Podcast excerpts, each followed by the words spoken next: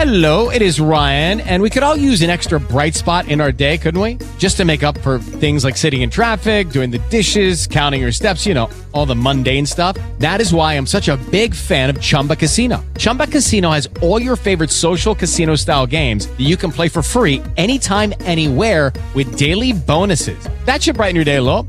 Actually, a lot. So sign up now at chumbacasino.com. That's chumbacasino.com. No purchase necessary. VGW Group. Void were prohibited by law. See terms and conditions. 18 plus. This is a podcast from WOR. Hey, welcome to Jesse Kelly Show. But guess what?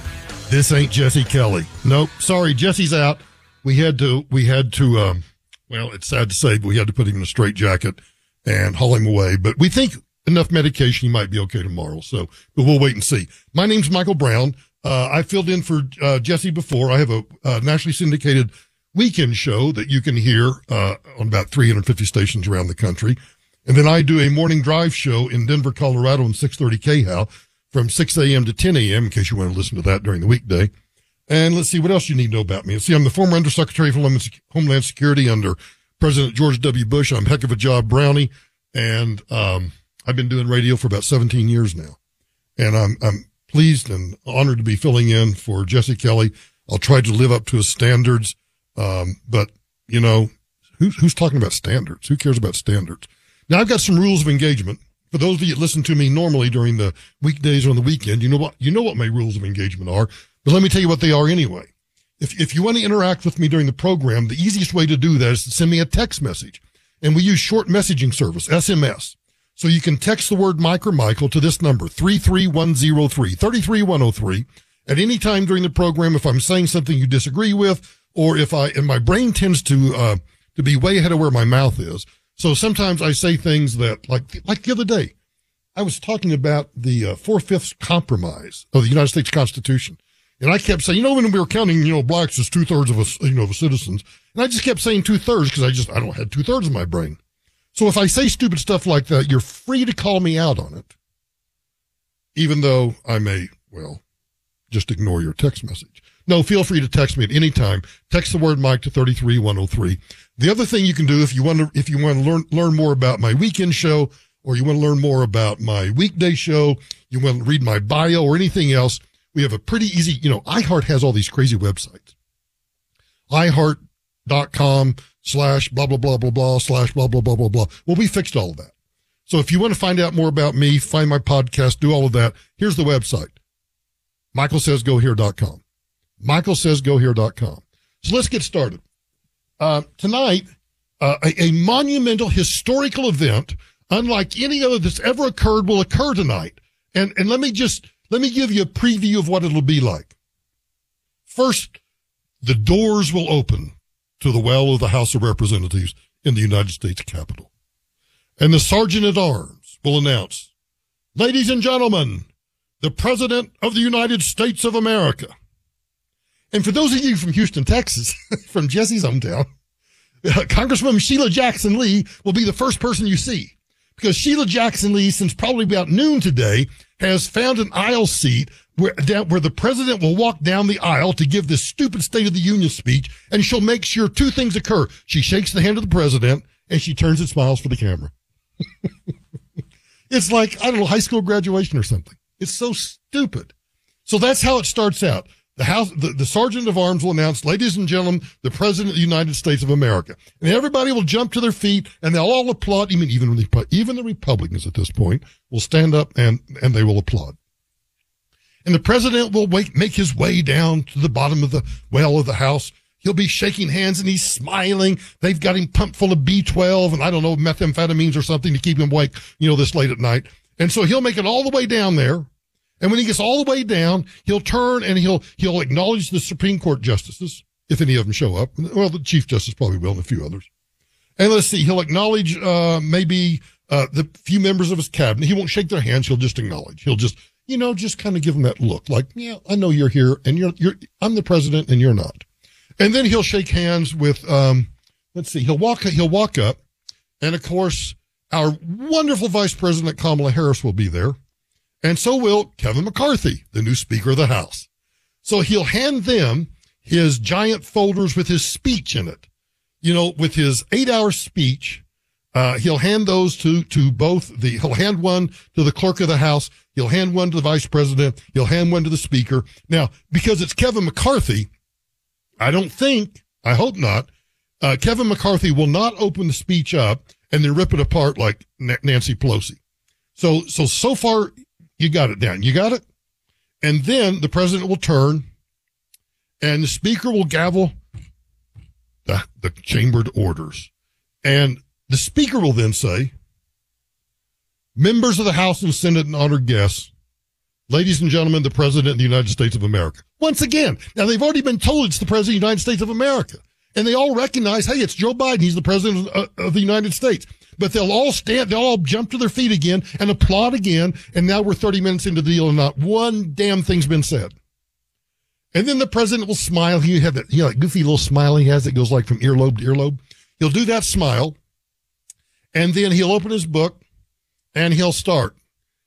Uh, he'll, he'll, let's see, let me think what, what order will be. Here's the order. I think I got this down. I've, I've been to these stupid things before.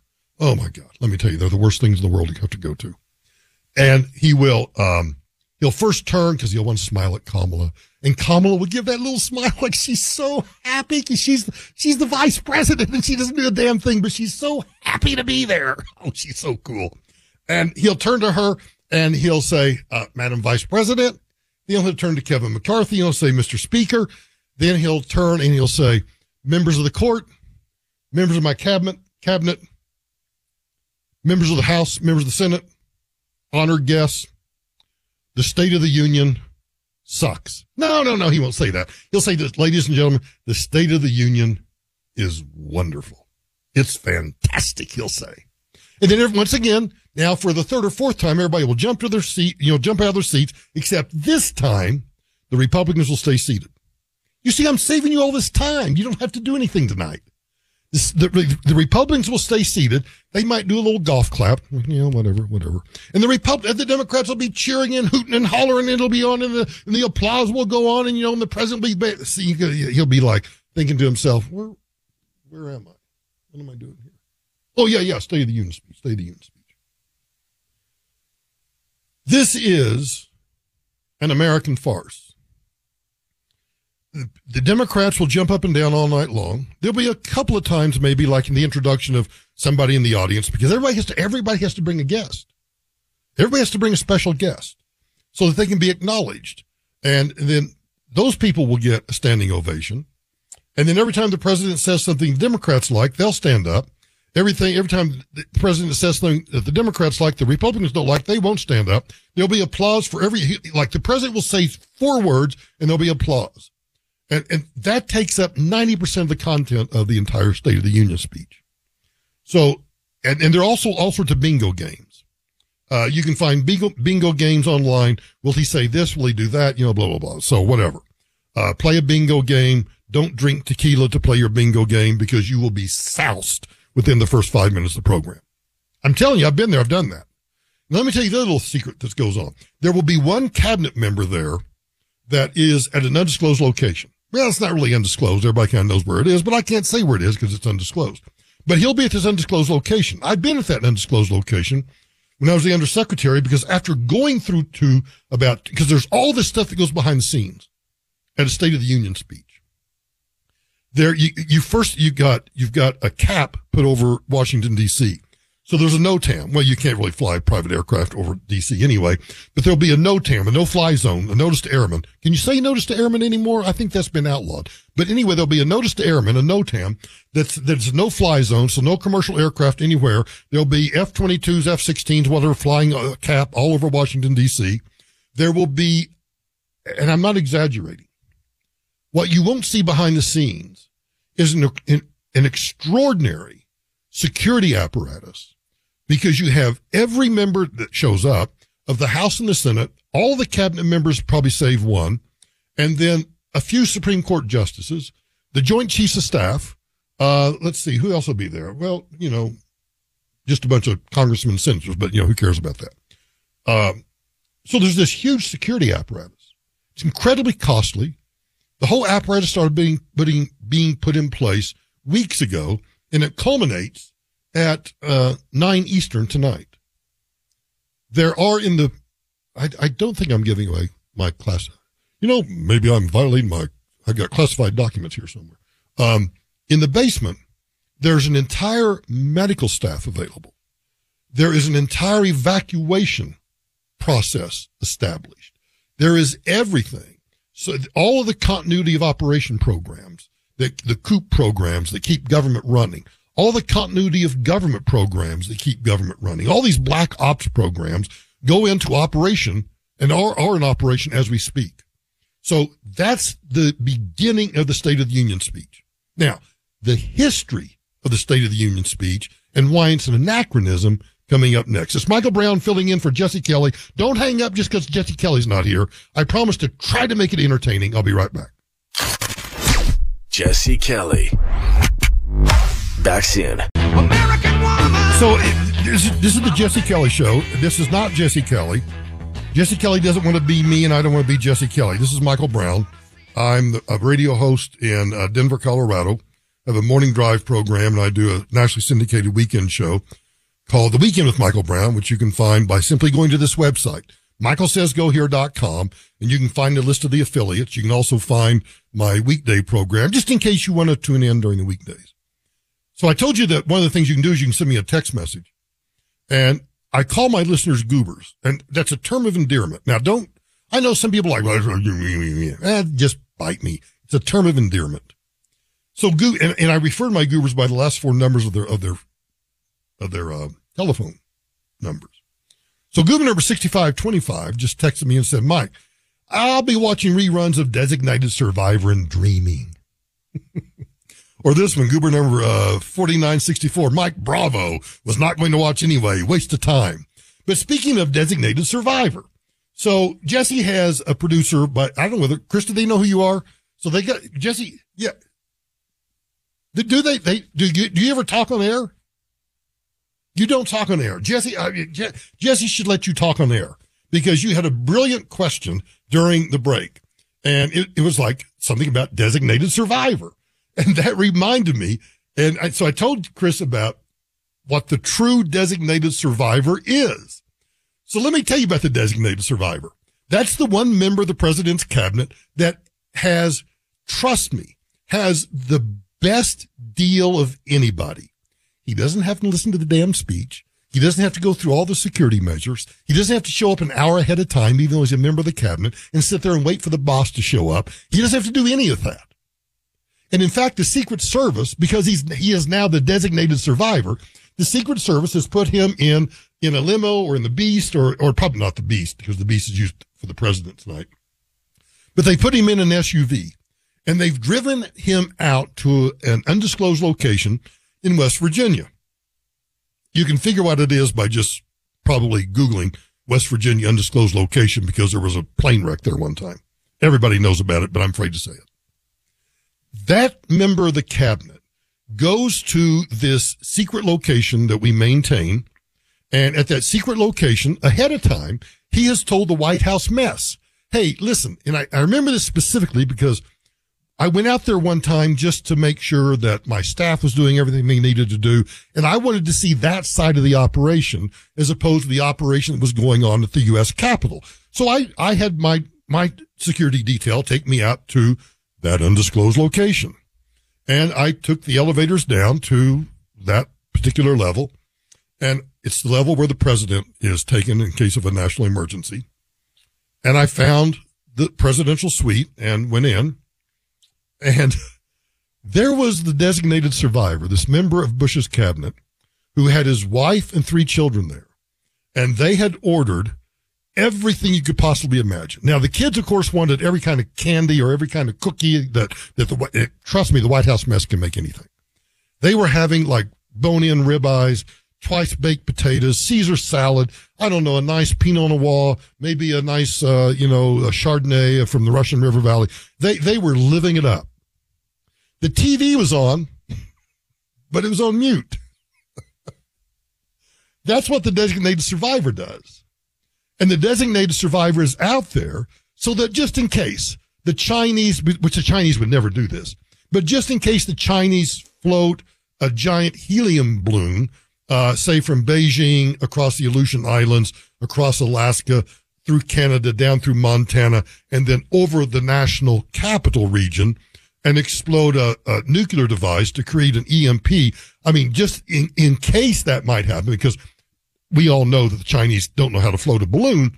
Just in case that happens, then you have someone who can immediately be sworn in uh, by uh, by anybody, uh, anybody with you know a judge or anybody, and become the next president of the United States because everybody else has been decapitated. So tonight, as the audience, particularly those who have to be there, are suffering through this insufferable process that we go through, I want you to think about that designated survivor because it's real and it's one hell of a deal. It is one hell of a deal. But let's talk about this speech itself. Because for those of you who've listened to me over the years in Denver, every time the State of the Union speech comes up, I have to give a little history lesson. So now that I've got this Jesse Kelly audience, now you get to suffer through the history lesson. And I want to start out by just saying it does not have to be this way. President George Washington, do you, do you know who he is? Do you remember him? The found, the founding father, the father of the country? He combined the, what was originally, originally called the inaugural address with the annual message, as it was called, on April 30th, 1789. He actually read that address to a joint session of Congress in the Senate chamber at Federal Hall in New York City. Washington delivered his first regular annual message to a joint session of Congress in New York again on January 8, 1790. But here's my hero. My hero is Thomas Jefferson. Now I know it's Black History Month, and I know that a lot of people don't like Thomas Jefferson because, well, you know, he and Sally, what's her name? Yeah, you know, whatever. But here's why Thomas Jefferson is my hero. Thomas Jefferson began the practice of sending separate written speeches or annual messages to the House and Senate with his first one on December 8, 1801. We have email. We have FaceTime. We have Zoom meetings. We don't have to do this bullcrap. Let's stop the insanity. Can we? Let's stop the insanity.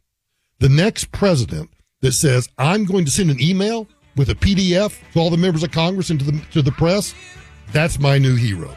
Hey, you're listening to the Jesse Kelly Show. Michael Brown filling in for Jesse. We don't know where Jesse is. We don't know. We'll try to find him and we'll, we'll, we'll put him back sometime. In the meantime, let's have some fun. Stay tuned. I'll be right back. Hey, welcome back to the Jesse Kelly Show. Michael Brown filling in for Jesse Kelly. You want to find out who the hell I am? Go to this website, michaelsaysgohere.com. Michaelsaysgohere.com. You want to send me a text message during the program, just text the word Mike or Michael to 33103, 33103. I read them all the time. Um, Woodrow Wilson, who is the father of modern progressive politics. Woodrow Wilson is responsible for basically the 17th Amendment and screwing up the perfect symmetry of what the founding fathers put together in the U.S. Constitution. And Woodrow Wilson, of course, would just happen to be the same guy that screwed up the State of the Union. Every president from Thomas Jefferson until Woodrow Wilson delivered the State of the Union as an annual message to Congress, an annual report. You know, like if you're a if you're a shareholder in a company, a publicly traded company in particular, you get you get your annual report. Well, this is all, this is all the Constitution calls for. The United States Constitution does not say that the President of the United States has to go through all this pomp and circumstance. And let me tell you, the cost of the security apparatus that you don't see tonight is astronomical. It's time consuming. It consumes a lot of manpower. And if we can't, if we can't detect, or, or we don't want to tell anybody about a Chinese balloon floating across, hmm, maybe we shouldn't have everybody in the same building all at the same time. Just saying. So Thomas Jefferson, all the way to Woodrow Wilson, did what the Constitution said, and that is, you know, the president shall from time to time provide an annual report to the to the Congress on the state of the union. That's all he has to do. It's like it's like uh, a report card. It's like uh, an annual report. That's all that it is. But Woodrow Wilson, being the freaking stupid progressive that he is, decided to deliver in person to the, to a joint session of Congress on December 2nd, 1913. He had already delivered three special messages to Congress in person earlier that year on tariffs, bank reform, and Mexican affairs. I don't know what it was about Mexican food or what, but something about Mexican affairs. But then he decided, yeah, that's not good enough. I think I'll go up there again and deliver State of the Union. Now, some presidents have sent a written annual message or State of the Union address rather than delivering in person. Calvin Coolidge, Herbert Hoover, even FDR did it in two years, 1944 1945. Truman did it in 46 and 53. Eisenhower did it in 56 and 61. Even Richard Nixon did it in 1973. And then Jimmy Carter. Bless old pea picking Jimmy Carter's heart. Jimmy Carter did it in 1981. This does not have to be this way. But let me tell you why I got such a bugaboo about the State of the Union address. There needs to be a recognition. This is why all the old farts in Congress and all the old farts running for president need to step aside. Now I say that as a boomer myself. It's time for the boomers to step aside. It's time for a generational shift in American politics. I want a president that's, oh, I don't know, 40, 45 years old, hell's bells or something, 35, whatever the, you know, minimum requirements. How about that? As opposed to an 78 year old or a 76 year old or an 82 year old. No, I just, I don't want it anymore. And if, if you happen to just be stupid enough to listen to the State of the Union address tonight, which I have to do after I finish Jesse's show because I got to talk about it tomorrow morning, you will notice that nobody, nobody talks that way. My 92 year old mom does not talk that way. My four year old granddaughter does not talk that way. My 17 year old grandson and my 14 year old granddaughter don't talk that way. I don't talk that way. Do you know anybody that talks that way? Only people that read off the teleprompter. I think we ought to outlaw teleprompters. If you cannot speak on your own, if you cannot speak, uh, you know what? Let me, let me dial that back a little bit. Let's get rid of teleprompters. But if you need a note card, to tell me what you think about something, then okay, have at it. But can you imagine, would you listen to any radio program or any podcast, or for that matter, maybe this is why people don't listen mainly to the net, network news anymore. Not just because it's biased and one sided, but because what are the anchors doing? They're reading from a teleprompter. Let's see. Let me just, let me find a random story. Oh, I was going to talk about eggs in California. Here's an opinion piece from the Wall Street Journal. Let me deliver this as part of the State of the Union address. I'm just re- I'm reading from the Wall Street Journal. California is special. Yay! Yay! And everybody stands up and applauds and claps because everybody loves California, right? And then and, and it die, dies down, and then I have to repeat the line again because nobody knows where I was. California is special, as it routinely proves. The latest example is the price of eggs, which have reached upward of $7 for a carton as, I mean, nobody is so stifled. Tell me what you, tell me, you know, you know what, Mr. President? Now look, I work for George W. Bush, who many people think wasn't very smart. George W. Bush was one of the smartest individuals I've ever known in my entire life. He was he was brilliant, and I also liked him because he was a smartass, total smartass. But Bush, even though he mangled the now King's speech, no longer the Queen's speech, God rest her soul, even though he would mangle the King's speech, when he spoke without a sans teleprompter, he might have used a note card, but he might have also used a notebook with a writ, a typed written speech in it, but I've watched him on Air Force One take that speech and mark it up and change it and put in his own words and change everything else and then stand at a podium and pretty much say what he wanted to say anyway. Now, sometimes it got him in trouble, but I'd rather have a president tell me from his heart what he believes the State of the Union is rather than to sit up there and read a bunch of crap that, you know how the State of the Union is put together? You know, actually, that, that's probably a good story to tell too. Because as the, as the former undersecretary and the director of FEMA, I had a part in the State of the Union speech.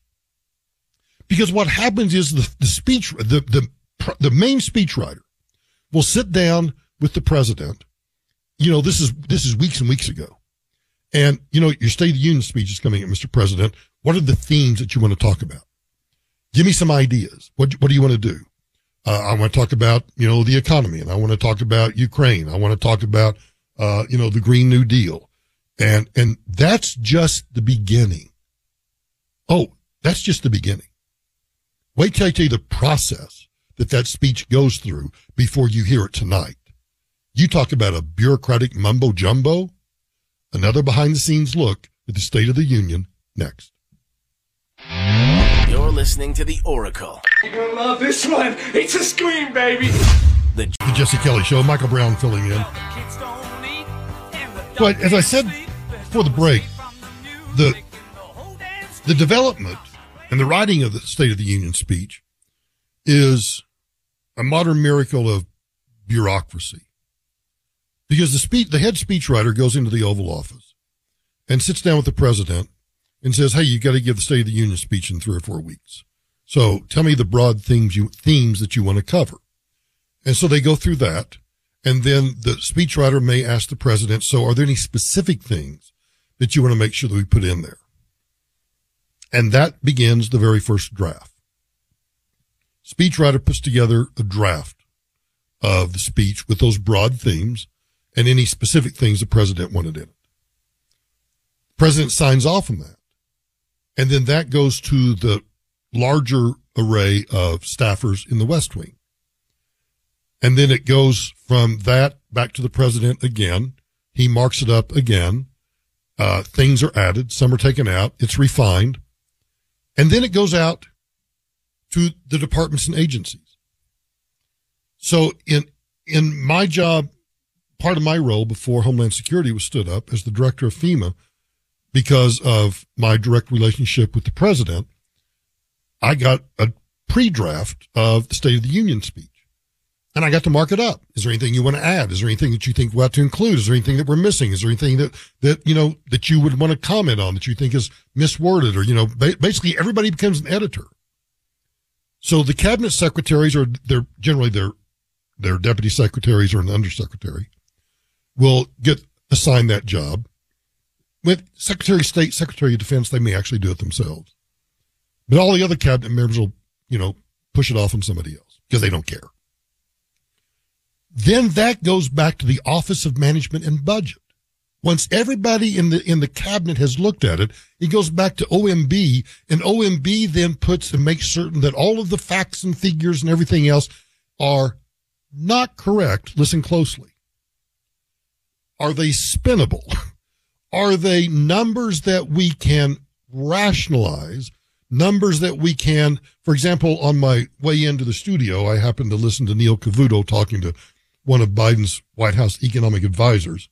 And Neil Cavuto was trying to point out that the jobs numbers is actually inflated because they're claiming, you know, they've created 12 million jobs. And even the Bureau of Labor Statistics has pointed out that of those 12 million jobs, some 10 million of those are not new jobs. Those are jobs that just existed before the pandemic that have come back. And the White House economic advisor would have nothing to do with that. Oh, you're just trying to blow fog over good economic news. No, even your own agency says that out of 12 million new jobs, 10 million of or whatever, whatever the number is, are actually just old jobs that came back. So the Office of Management and Budget goes through that speech again with a fine tooth comb to make certain that whatever facts and figures are thrown out there, that whoever could, because tomorrow or the day after, the cabinet at your expense, they'll fly off hither and yon to all four corners of this country. The president will start off on a tour, although I think he's actually going on vacation. Most presidents start going on a tour because the State of the Union speech is their opportunity at taxpayer expense to go out and fly, say, to Denver or to go to Houston or to go to Los Angeles or go somewhere else and to talk about the administration's, you know, program to do X, Y, Z. And they've got to be able to spin whatever it is that the president said. And that's what OMB checks. And so after all of that, then that final draft goes back to the president. He probably got that final draft yesterday. He marked it up. They changed it again. And I, although I don't know whether Biden would do this because I don't know, I don't know that he has the mental capacity to do this, quite honestly. But Bush would read the State of the Union speech in the Beast on the way from the South Lawn up to the entrance to the U.S. Capitol on the north side. And he might mark things up there and actually change a few things at the last minute. Not a lot, but there might be little changes here or there that he might want to add in. Maybe notes to himself about, you know, underline something or circle something or here to the side, be sure and mention whatever. I don't sure that Biden has that capability, but that's because he's old and feeble and mush brained. So there you have this, the State of the Union. So tonight you'll watch an anachronistic, I don't know, vestige of Woodrow Wilson and progressive politics that needs to go away. It truly just needs to go away. The sad part is if, and I don't know what's on network television tonight, and I don't even know what's on the, well, I do know what's on some of the cable shows tonight.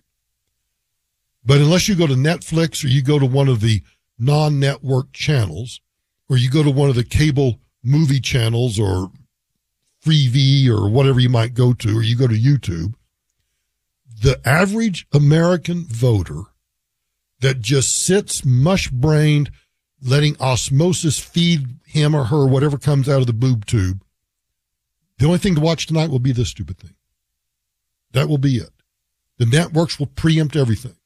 And the great thing about networks preempting everything is that it is uh, 454 mountain time. So it's now 654 East Coast time. All the things are in motion. Sheila Jackson Lee has got her seat. She's waiting to shake the hand of the president. And this pomp and circumstance bullcrap will start at 9 p.m. Eastern. And nobody cares. People will stream Netflix, they'll go to Hulu, they'll do something, whatever it is. And then afterwards, everybody, every congressman is looking for a cable news camera because they'll be set up everywhere. And everybody wants to get on the TV. We are so, I mean, TV has become the, I don't know, the shiny white light that we all hope to go to when we die. That's how bad it is. The State of the Union speech delivered by a dawdling old fool that quite frankly, I don't think has the stamina to deliver it tonight, except the White House physician has probably pumped him up so much full of vitamin B12 and probably some green jello to uh, make him just hyper enough tonight, just enough sugar high to last, I don't know, I wonder how many words it is. It's already, it's already out. I think the speech is already out. I don't know whether, I don't know whether it's embargoed until, um, seven o'clock Eastern or, or when, but at some point, all the networks, all of the news people, everybody will have a copy of the speech before it's delivered. Okay. Well, then why are we presenting it? If the networks have it, why don't you just, instead of putting it in a speech form, why don't you put it in a memo form? Because you're sending it out to everybody ahead of time anyway. Even if it's embargoed until 9 p.m. Eastern time, still just send a PDF and tell you what, we'll look at it tomorrow morning or not. Probably not. The State of the Union 2023. You know, I'd be curious. In one word, text one word to Mike at 33103 and you tell me what you think the State of the Union is. Doesn't have to be FCC compliant because this is not, it won't be on the airwaves. But just text the word Mike or Michael to 33103 and you tell me what you think the state of the union is. How about that? Hey, you're listening to the Jesse Kelly Show. Michael Brown filling in. You want to find out about more about me? Go to this website, michaelsaysgohere.com. Take a break, and I'll be on the see you on the other side. Don't go away. This has been a podcast from WOR. Hey guys, it is Ryan. I'm not sure if you know this about me, but I'm a bit of a fun fanatic when I can. I like to work, but I like fun too. It's a thing. And now the truth is out there. I can tell you about my favorite place to have fun Chumba Casino. They have hundreds of social casino style games to choose from, with new games released each week. You can play for free anytime, anywhere and each day brings a new chance to collect daily bonuses. So join me in the fun. Sign up now at ChumbaCasino.com. No purchase necessary. Group. Void were prohibited by law. See terms and conditions. 18 plus.